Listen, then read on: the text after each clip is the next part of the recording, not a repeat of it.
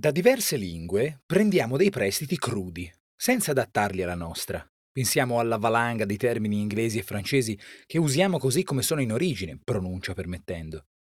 Queste crudité hanno sempre un sapore deciso e uno molto caratteristico ce l'hanno quelle latine.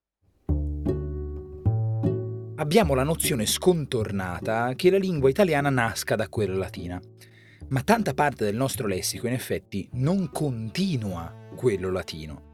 È stato recuperato dal latino in un secondo momento come prestito, il più delle volte adattandolo.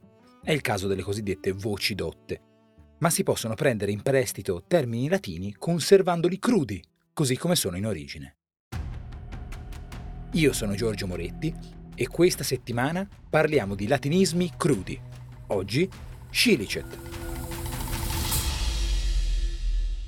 Un problema serio è che le parole non solo vanno sapute nel loro contenuto semantico, non basta conoscere la definizione da dizionario ed essere in grado di usarle in una frase sensata.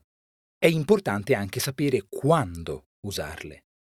Non solo significano qualcosa, ma fanno qualcosa, che va capito in modo da poterle sfruttare adeguatamente.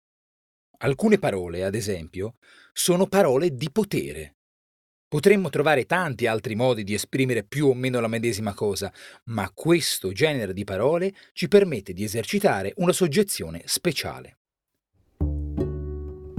Questo accade abbastanza tipicamente con i latinismi crudi, e però alcuni di questi sono molto meno amichevoli di altri. Scilicet, per esempio è un termine senz'altro molto ricercato, che oltretutto non dà appigli evidenti per intuire al volo ciò che vuole dire. Può assumere un profilo decisamente arcano, ma non è tutto. È un termine che nella frase ha una posizione e una funzione che si fa notare. Infatti, attenzione perché qui sta il suo senso, serve a introdurre una precisazione parentetica, cioè posta in un inciso, in una parentesi, che insomma chiarisce qualcosa di quel che si sta dicendo. Alla fine, questa parola astrusa è un si intende, un ben inteso, o più semplicemente anche un cioè, un vale a dire, un naturalmente. In latino è proprio un si capisce, si intende, Infatti, scilicet è il risultato dell'univerbazione dell'espressione scire licet, propriamente si può sapere. Posso anticipare allo zio che stasera serviremo del succo di melograno fresco, oltre al resto, scilicet del vino di Bolgari.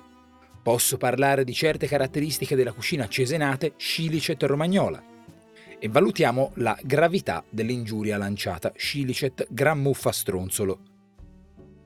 Scilicet non ha un significato semplice, secco, di quelli che ci aspettiamo di solito quando incontriamo un'espressione latina, perché è essenzialmente un aperta parentesi, che discorsivamente possiamo interpretare come un cioè, un si intende e simili che dicevamo.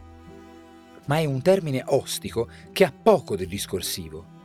Dichiara che si introduce un chiarimento, una cosa che si può sapere, con una sottile sfumatura di concessione.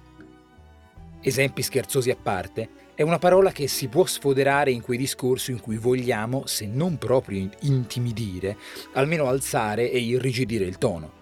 Uno scilicet che apra una parentesi, che dia spazio a un inciso, impressiona e conferisce serietà, segno di finezza dotta e disinvolta in un testo accademico, in un documento ufficiale e in tutti quei testi in cui vogliamo mostrare l'esercizio di un certo potere. Così iniziamo a sentire la magia di questi prestiti particolari. Ci sentiamo domani, Cidicet, con la parola del giorno.